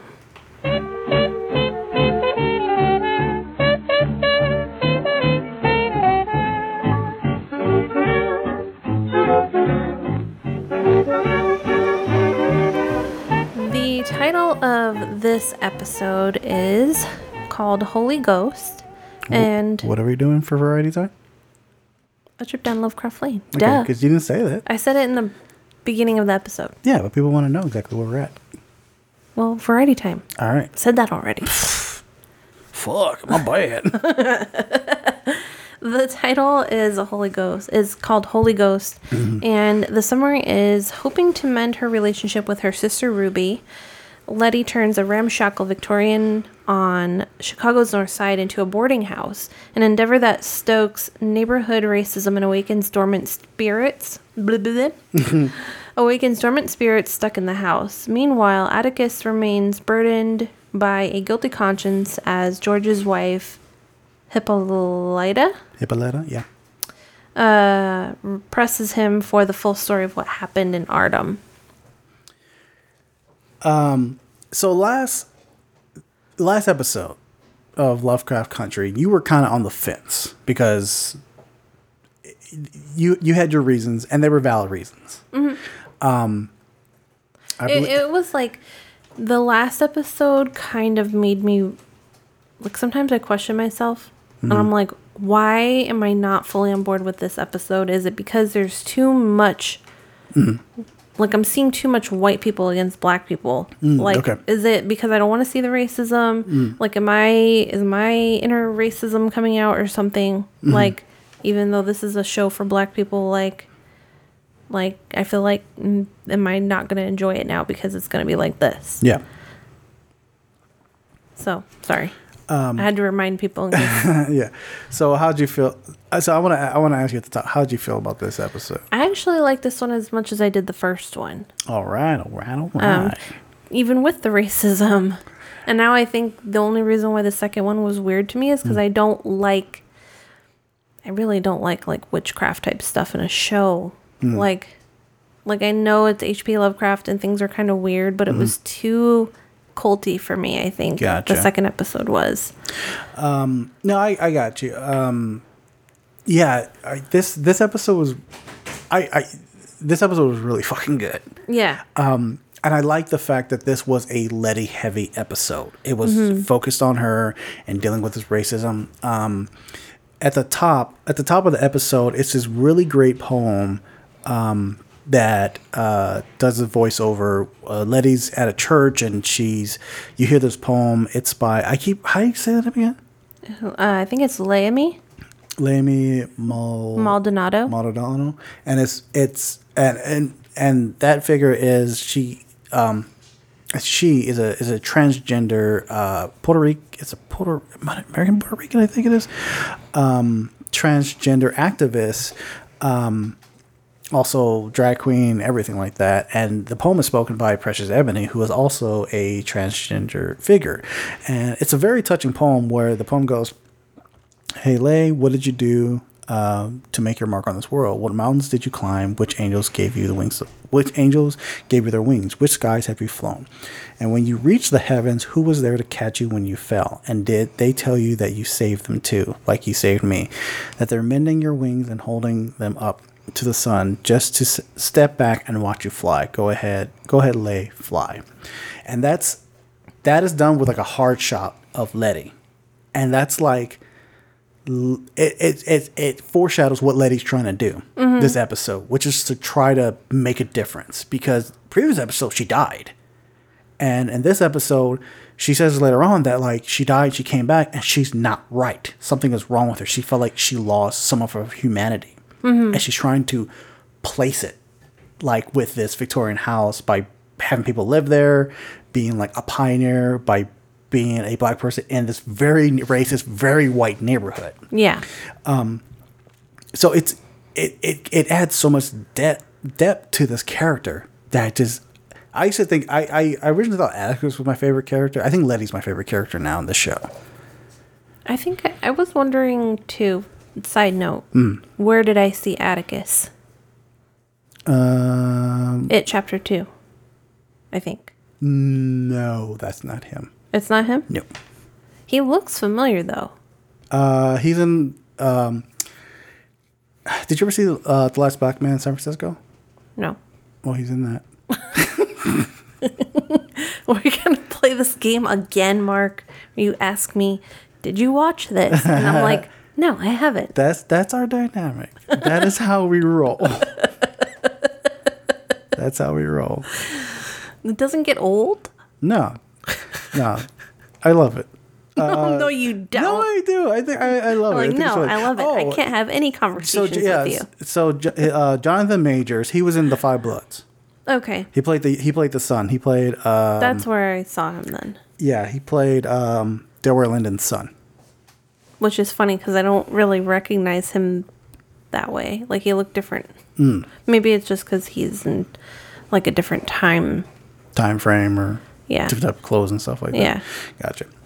Um but yeah, this episode it's so good because it's like it's a straight up horror episode and Mhm. done right. Yeah, and all it is is ghosts and like demons and shit, but like Mm. but it wasn't cheesy, like it wasn't supernatural. like Yeah. it was actually like, no, these people went through some shit. Here's some backstory about how these ghosts ended up in this house. Yeah, which is so fucked up. Yeah. Um and I like the fact that Letty kind of has to look basically look at herself in the mirror. I think even one, at one point she is looking at herself in the mirror. Mm. But she has to basically look at herself and, and take kind of stock what kind of person am I? Yeah, like that um that scene when she that confrontation between her and her sister. Yeah, I was like, "Oh shit." And when Mm. she said that, What was the line that she said? Um she said uh, all this time she said something like i think all this time um, i was thinking you were the fuck up but now i now i see that you're just fucked up Yeah, the sister said that to Letty, and I was just like, "Oh man, that hurts so much." Yeah. because I've I've had like I've had like mental like arguments, like like a scenario of like me arguing with my brother or like vice versa, and then like that shit comes out, Mhm. and that's like a heated. That was a heated discussion. yeah Did you notice the references, the certain references in the in the show? what references One, James Baldwin makes an appearance. no i did not Okay, so the scene where um, uh, they're Letty's having all these people move into the house, and you Mhm. see that guy walk a dog, and he has like a box in his hand. Mhm. The Letty like leans forward and pets the dog. She's like, "Oh, what's the dog's name?" He goes Baldwin, and then he like um, he's in the doorway of Letty's sister, and he's like, "Oh, hi, I'm James." So you're like, "Oh, it's James Baldwin." Um, another really great reference that's actually fucked up. Mhm. um, is there's a kid in there uh, the, in the Ouija board scene. oh yeah One of the kids, he goes, um, Will I have a good time on my trip to the South? And it says no. That kid's name is Bobo. That is the nickname of Emmett Till. oh shit And he's wearing the outfit, the tie oh yeah that of his last picture of the picture, his last picture of him being alive. So that's that was Emmett Till. jesus christ And the and the spirit goes, no, like pretty much like you're gonna die. um, there's also like a kid in there. His name is Gil Gil Scott Heroin. Heroin. Hero. I can't remember. H e r o i n. How you say that? heroin Heroin. I don't think it actually is heroin. I'm probably spelling it wrong. Um, but that's the famous poet. okay Um, he was the poet that the uh, I played at the end of last week's episode. Oh, That's okay. him. That's the character. Um, but yeah, even like this this show has a great way of combining uh, supernatural and horror with racism without hitting you over the head with it. And I think this episode did it pretty well.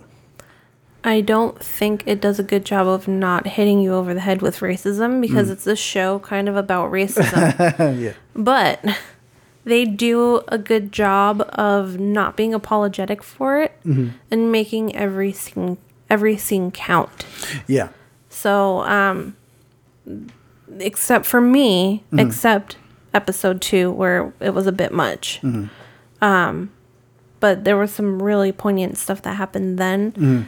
And um and I'm really happy that a show like this exists Yeah. um because it's important. Mm. So yeah, they do definitely hit you over the head with racism, but it's not to the point where you feel like you're being hit over the head. Yeah. It's just there all the time. Yeah, even some of the some of the ways how these people deal with racism is it's not eh, it's done with a mindset of like they have been through this stuff a lot that they know exactly what to do when the Mhm. situation calls for it.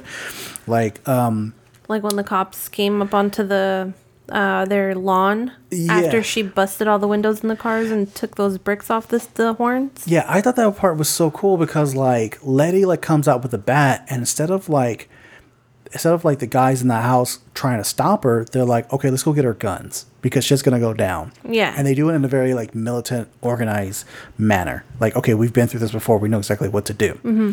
And after she's done the damage, which I fucking loved it, smashing shit out of those fucking cars. Yeah. And before the cops come, they take all their guns and put it in the trunk of the car, and the car leaves.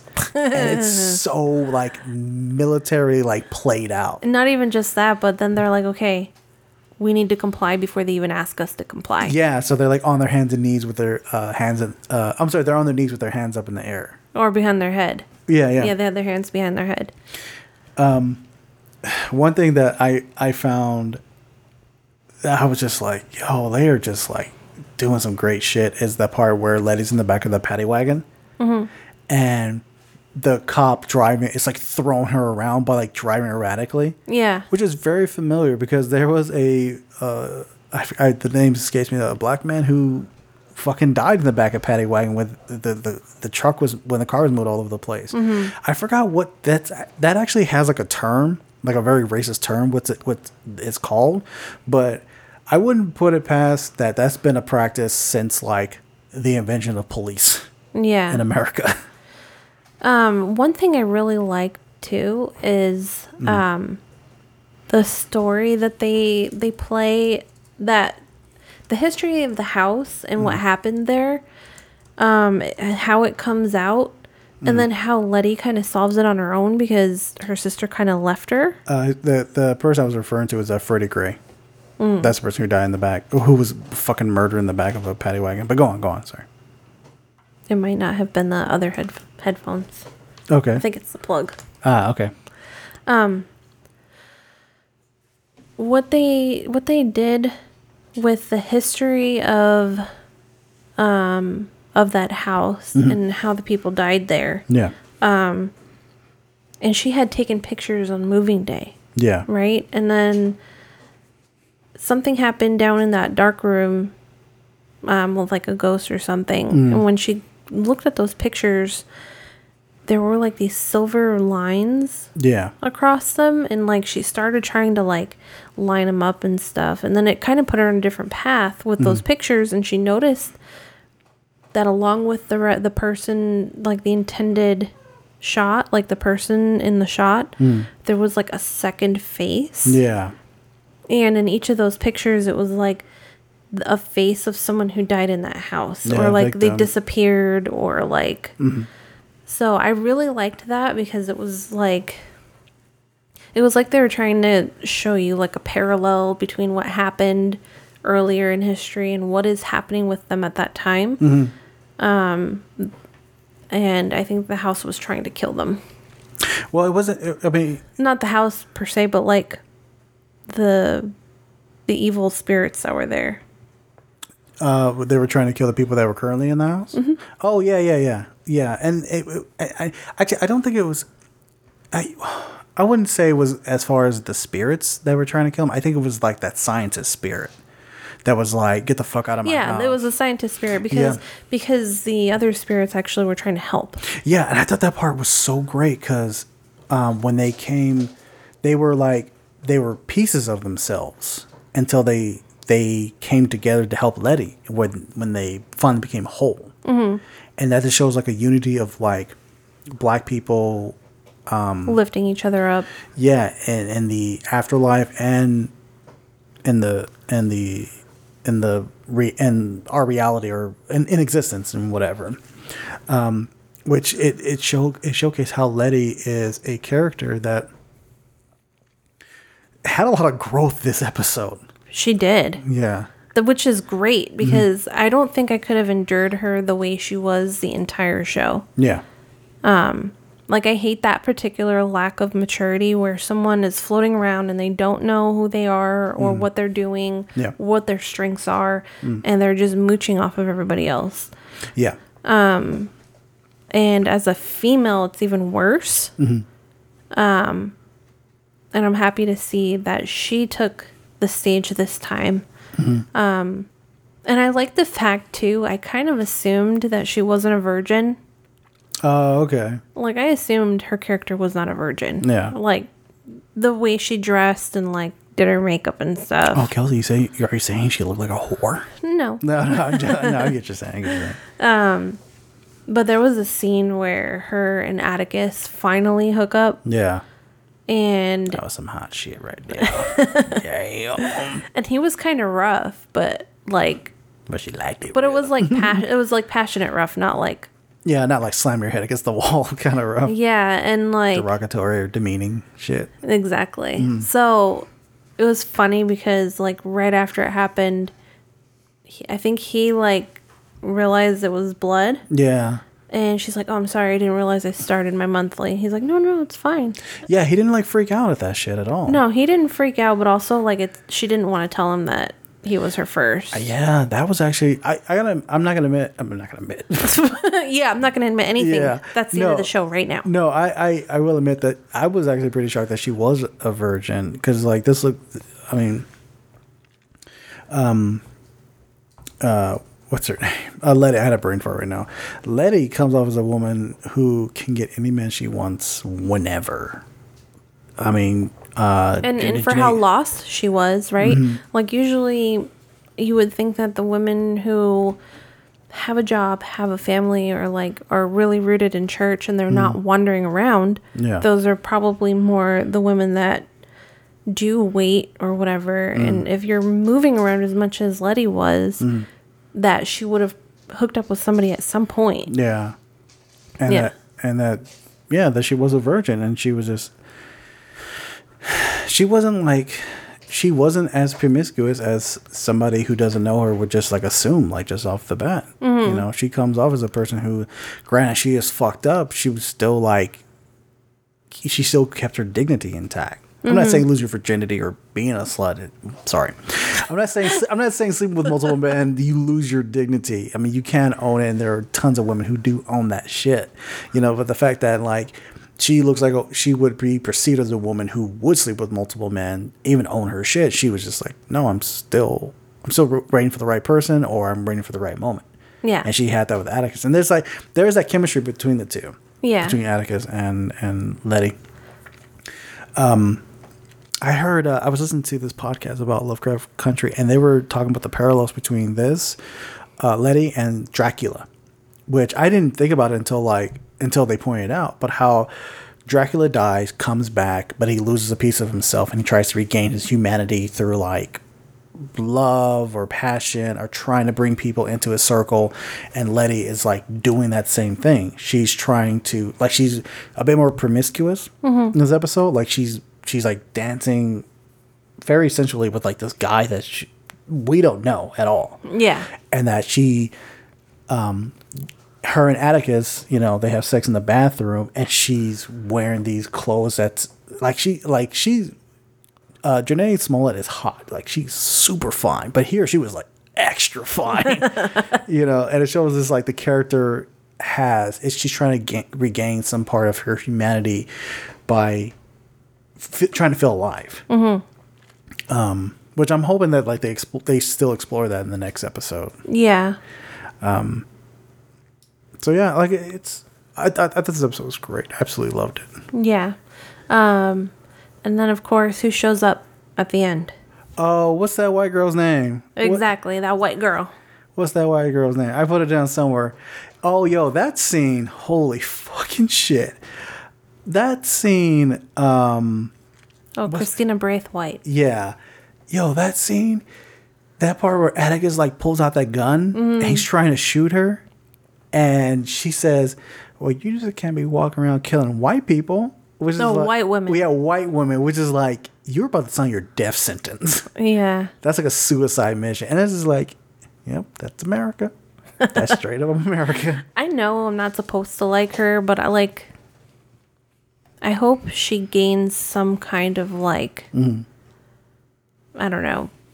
Humanity. She's like lacking a soul. Um, and I really hope that has a point. Yeah. Other than she's a white woman, so let she should have no soul. Yeah. I, I I do enjoy the fact that she's a bit evil. Yeah. yeah, she she um you're led to believe that like the father was gonna be the evil character for this show. Mm-hmm. And it's her. instead, and I'm digging on that. I don't know that she's evil. She seems like she's trying to help them in some way, but it, it kind of benefits her more. yeah, I think she's trying to manipulate him because she she tells Atticus about um this this thing called like the Book of Names, and it's like the pages of Adam that's supposed to actually get him to the Garden of Eden, and she like kind of like she like places that idea in Atticus, and the MacGuffin is born. from Yeah. the show. So, I mean, my guess is they're probably going to be searching for that this. se- I never read the book, so I'm imagining that's going to be what they're searching for this show. Yeah. Um, you know what I would love to see though? Hmm. Like, I know it's a show about like racism and stuff, Yeah. but like, wouldn't it be nice to see like some allies at some point show up where it's not always black against white? Mm, oh, you mean like some white allies? Yeah. That would make the show even more believable to me a little bit. Like, a little bit. Maybe that white boy. Um, I forgot his name. The whitest, the whitest white man that ever whited. The, the, the I feel like he's evil because he doesn't fucking talk or blink. yeah, that's creepy. As as my grandmother would call him, blue eyed devil. There was something about that. That was pretty creepy, wasn't it? No, in this last episode, there was something that made me think about that. Mm, okay. Because I think there was like a spirit or something that was, or like a demon, Mhm. but he had blue eyes. And he was like, I don't remember. But he don't was like recall that. dancing or something. And I'm like, oh, blue eyed devil. Oh, I don't recall that. But it was really brief. Mm. I think it's. I think the character's name is Crane. Say Alex Collins. Mm. Yep, that's him. That's the blue eyed devil. um, so yeah, looking forward to the next episode of uh, Lovecraft Country. Yeah. It's gonna be so good. Maybe we'll actually get to watch it together this time. Hopefully. Hey, Lay, what did you do to make a mark on this world? What mountains did you climb? Which angels gave you their wings? Which skies have you flown? And when you reached the heavens, who was there to catch you when you fell? And did they tell you that you saved them too? Like you saved me? That they're mending your wings and holding them up to the sun? Just to step back and watch you fly. So go ahead, Lay. Fly. Do you want to move on? Yeah, we are gonna move on to our geriatric cinematic. Uh, Bill and Ted's Excellent Adventures. Now, a motion picture so grand, so magnificent, and so vast, it spans 7,000 years. No way! Yes way! But it starts with Bill I'm Bill S. Preston! who was Joan of Arc, and Ted, Noah's wife? We're in danger of flunking most heinously tomorrow. a force from the future, Can we go anywhere we want at any time? You can do anything you want. is putting history at their fingertips. Let's reach out and touch someone. They're traveling through time, How's it going, Royal Ugly Dudes? Put them in the Iron Maiden. Excellent! Execute them. Bogus! How's it going, dude? Spectre, stay au l'air. and they're making a big impression. Historical babes. Now they're home Everybody get together, remember who your buddy is.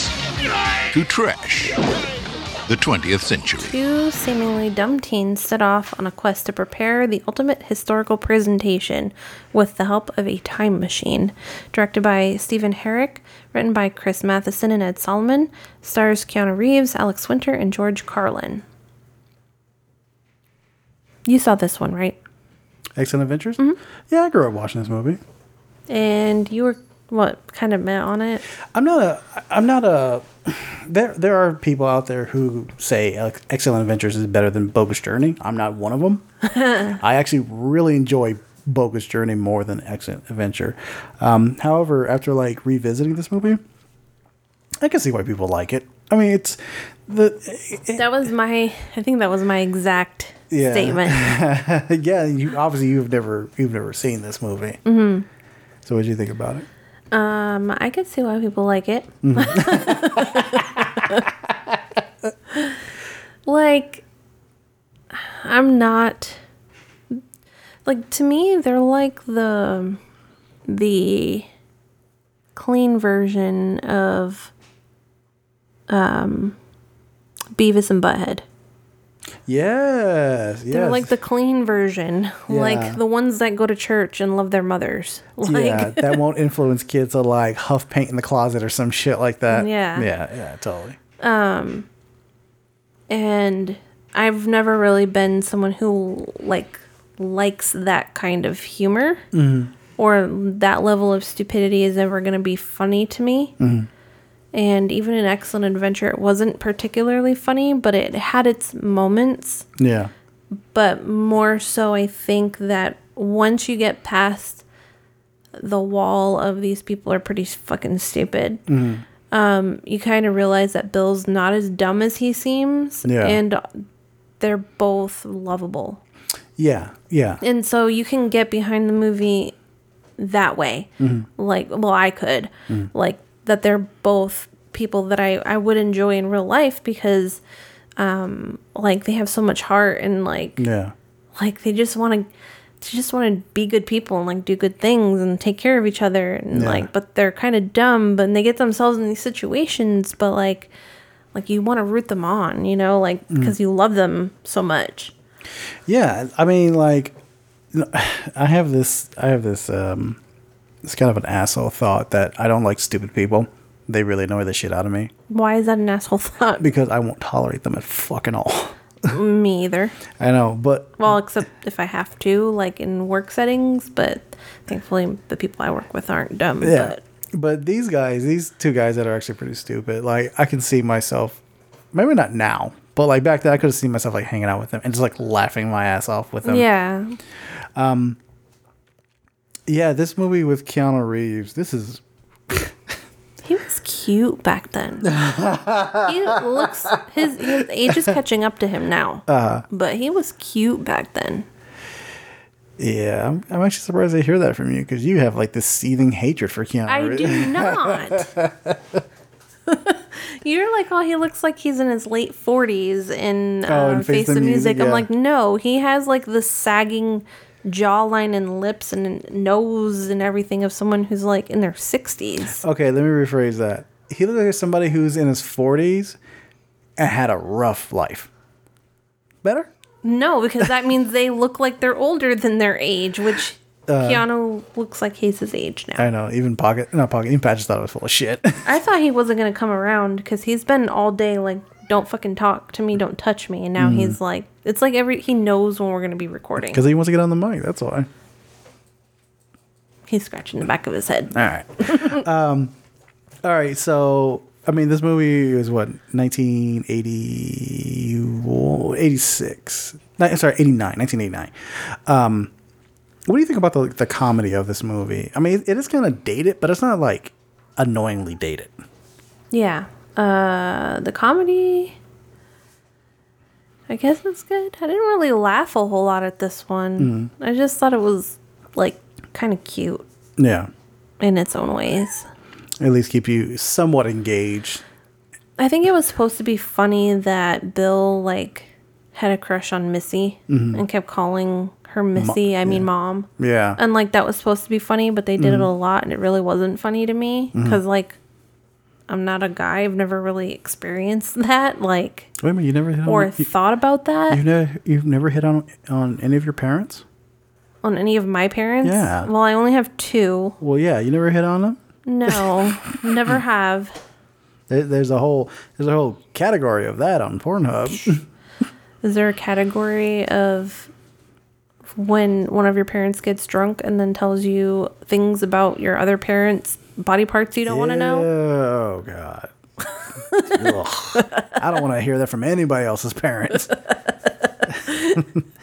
um, one thing I, it's it's it's bad, but I still think it's funny. Is like the special effects. We touched upon it in Face the Music. The special effects are so fucking bad, but I'm just like, no, this is like the that bad, that bad special effects. It's really bad, but like you're like, it's not supposed to be a good movie. So like you know, Uh. and I think I read somewhere that it wasn't like they didn't think it was gonna be released.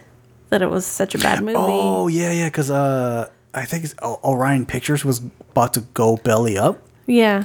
and uh, they got picked up by they got distributed by somebody else, or or somebody else like came in and like flipped the bill for distribution. Oh yeah. Wow, we have never had a Bill and Ted Excellent Adventure movie. Oh my god! I know. It's gonna be like the alternate timeline. Oh, is is that a whack timeline? Because we're in a pretty whack timeline right now. No, it's probably better than this one. Like like we might if we sacrifice Bill and Ted, maybe 2020 wouldn't happen this way.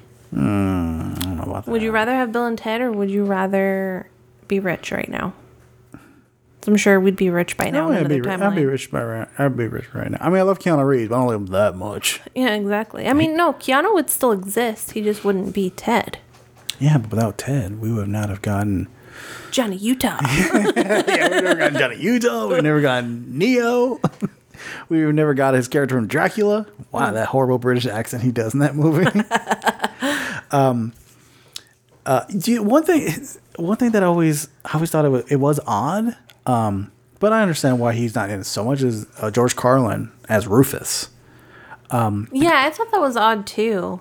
yeah, because he's like he's like this prolific, like uh, he's like this prolific comedian who's very raunchy and shit.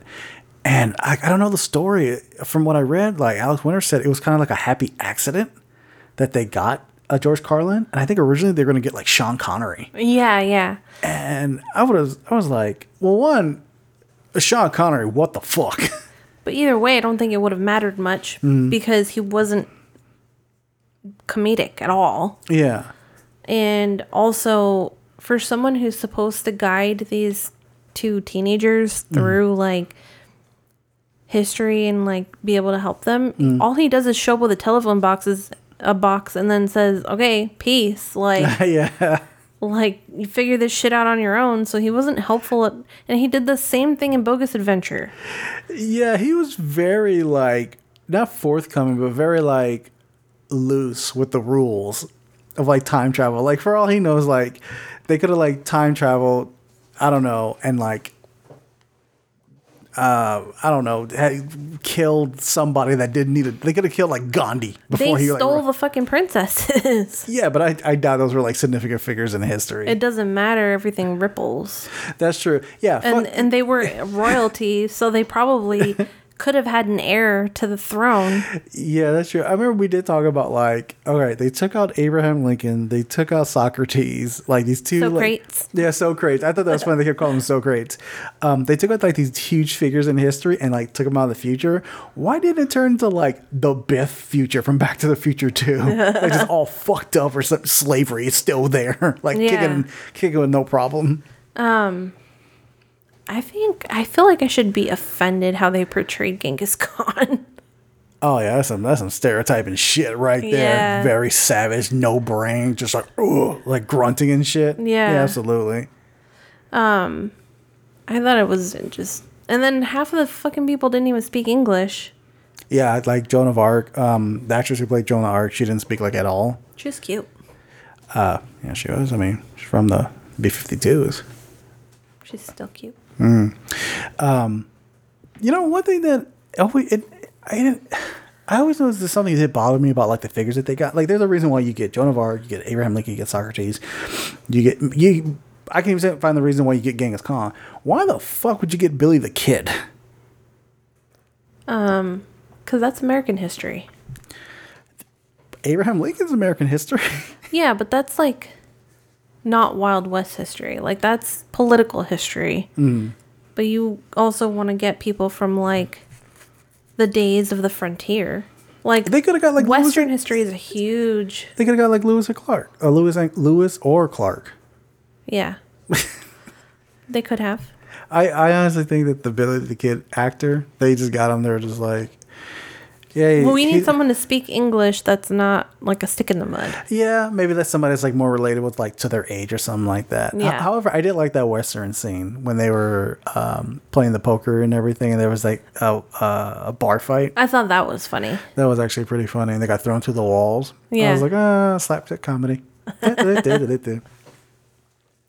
um, so there was a bit of, oh, so yeah, I I remember you you noticed this straight up when the movie started, the telephone box, and you're like, Doctor Who? yeah, exactly. Uh, so apparently, like the time machine was supposed to be like a 1965 Chevy van, um, but like the filmmakers were like, "Yo, that's too similar to Back to the Future, which came out in '85." So they're like, they dropped that and they did the phone booth, but they they weren't even concerned about the Doctor Who reference. Maybe they thought since it was British, or maybe they didn't even realize it because Mm. they didn't watch British TV. Yeah, yeah. It's, it Doctor was probably harder to get a to watch in in America, so they they'd even like think, oh, you know, it- has anybody else done a telephone box? And there's no internet, so they, Yeah. can't, so they can't look up that shit. And yeah, that's funny. Because there are times too, like the same thing happens where I'm like, what if we wrote a movie about this? And you're like, that's been done.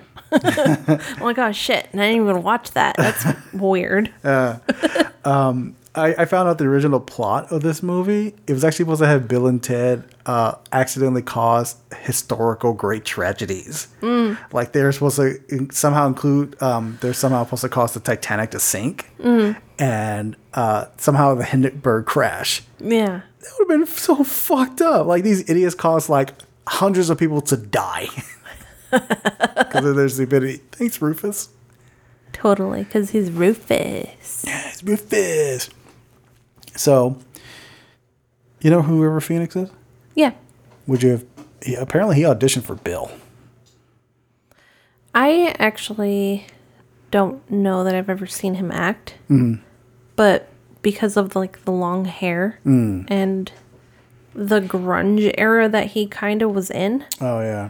he I think he would have probably been okay. Um, did you ever see Indiana Jones and the Last Crusade? That's the one where they go for the they look for the the cup of Christ I don't think I did watch that one. with Sean Connery. No. Okay, I was gonna say like River Phoenix is in that. Well, we're playing this game again, Yeah, Mark. right. Kelsey, did you watch this? no, Mark, I didn't. What about Sean Penn? You know who Sean Penn? You know who Sean Penn is, right? yeah, I think I do. Yeah, he he auditioned for Bill as well. Oh. Sean Penn, his, his mo like a role like that, he did kind of do similar with uh, Fast Times at Ridgemont High, which is Mhm. kind of like the Bill and Ted character combined because he's like, oh, gnarly. Mm. So, but like, it, mm, nah, I would not have enjoyed it. so, do you think this movie still holds up? No. No. It doesn't hold up. Uh, I think I'm probably more open minded than other people are watching films. okay. So I'm going to say no because I don't think the average person not having seen this before would actually really like it. Yeah, that's true. Um, and even now, like, let me give you like a little bit of an analogy. When I was in 12th grade, Okay. I went through pastry arts. Um, Mhm. and him, the pastry arts teacher and the culinary teacher, um, like we would run a restaurant together, like all of us would. Mhm. And um, they basically were like, you, if you're a chef worth your salt, Mm.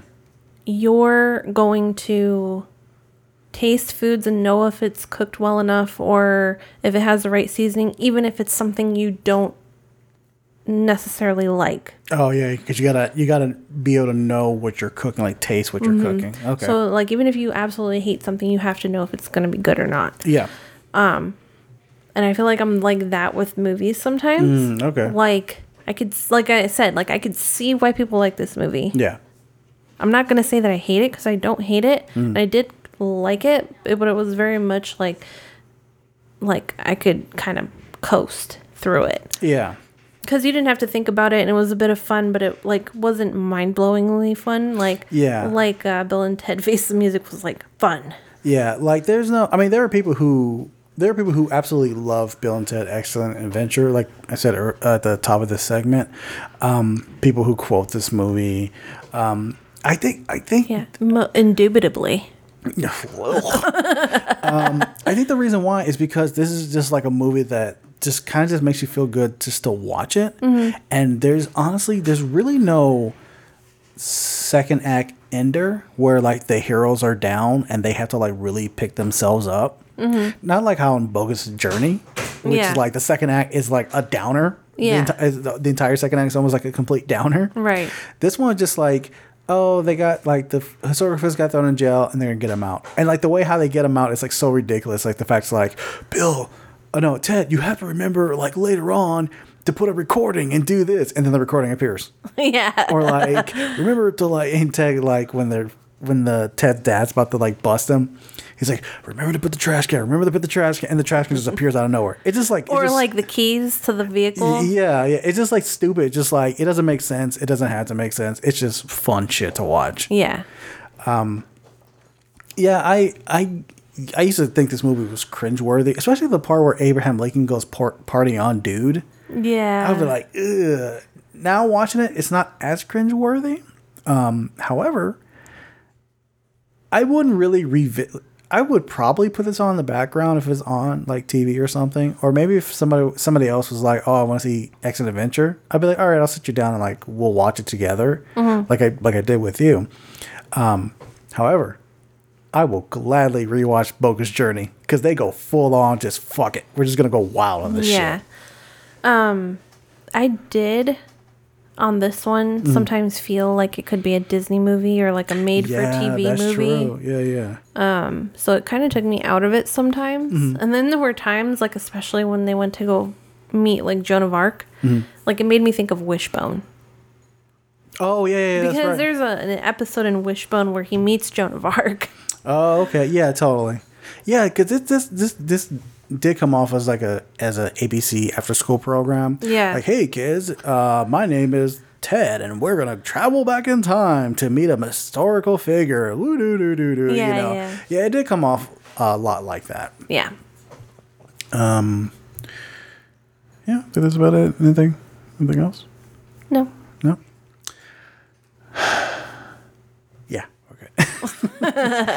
uh, okay. So uh, we want to thank everybody uh, who tuned in for this week's episode. Um, you can find all. You can find this podcast and all the past podcasts on Stitcher, Spotify, iTunes. mm, I think we're on Amazon now. Probably Pandora. Never checked up on that. Uh, yeah, those are all our past episodes. Don't forget to review us when you guys have the chance. It takes like 30 seconds to like give us a review. Five star review gets us noticed. We want that. Yum yum yum. Yum. Listen to uh, Mark trying to, you know, guilt you into it only takes 30 it, seconds. It does. What what else do you have to What do? is stopping you? yeah, seriously. There's a pandemic. Everything's closed. You have 30 seconds. in You your have 30 front seconds pocket. to spare. Yeah, you're on the toilet. 30 seconds. You're you're about to go Just to don't sleep. quit shit on our review, okay? That's gross. No, talk shit, but still give us five stars. um, so yeah, we hope you guys are being safe out there. Um, wear your mask, wash your damn hands, please. Tired of this shit. Um, so next week, um, the next week we are going to review uh, the Disney live action version of Mulan that's on that will be on Disney Plus. Uh, you can rent it. What is it like thirty bucks to rent or some shit like that? Mm, Yeah, I if- don't know, but mm, Yeah, if you folks are gonna rent it or know somebody's gonna rent it and you're gonna watch all together, you know, just be prepared because we're gonna review. you should all that. pitch in. pitch in exactly. So you're not spending a lot of money on that. exactly five bucks, six people, boom, thirty bucks. You're, you're set. What? I didn't know math worked that way. Yeah, Just kidding. I think it does. Whoa. um, however, we, I remember Kelsey and I went. Kelsey and I went back and forth on this. We were gonna do our geriatric cinematic on the animated version of Mulan, but that'd be too easy. Instead, we're gonna do 1966. Come drink with me. it is considered one of the greatest kung fu films ever. Mhm. Um, that is available for free to watch on Amazon Prime if you have an Amazon Prime account, or if you want to rent it on YouTube or uh, Apple TV or Google Play as, as well.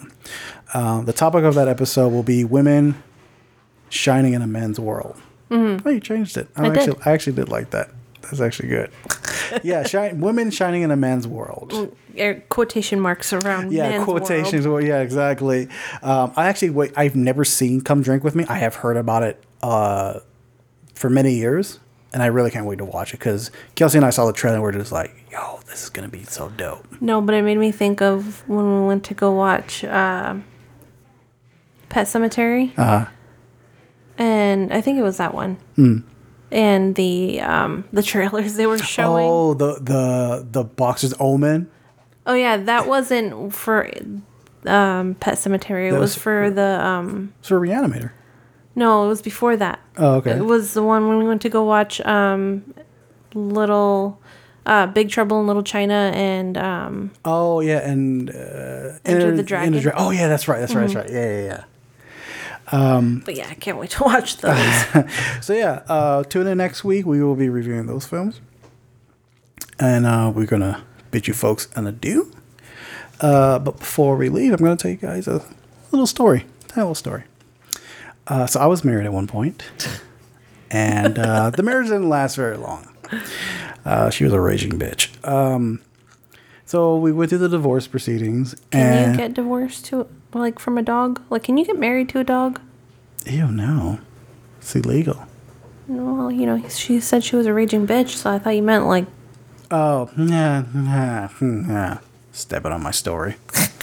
I do that. I step on my own story. no. I step on your story, Oh, and I step on my story. Thanks. uh, so during um, during the mediation, um, she wanted everything. She fucking wanted everything.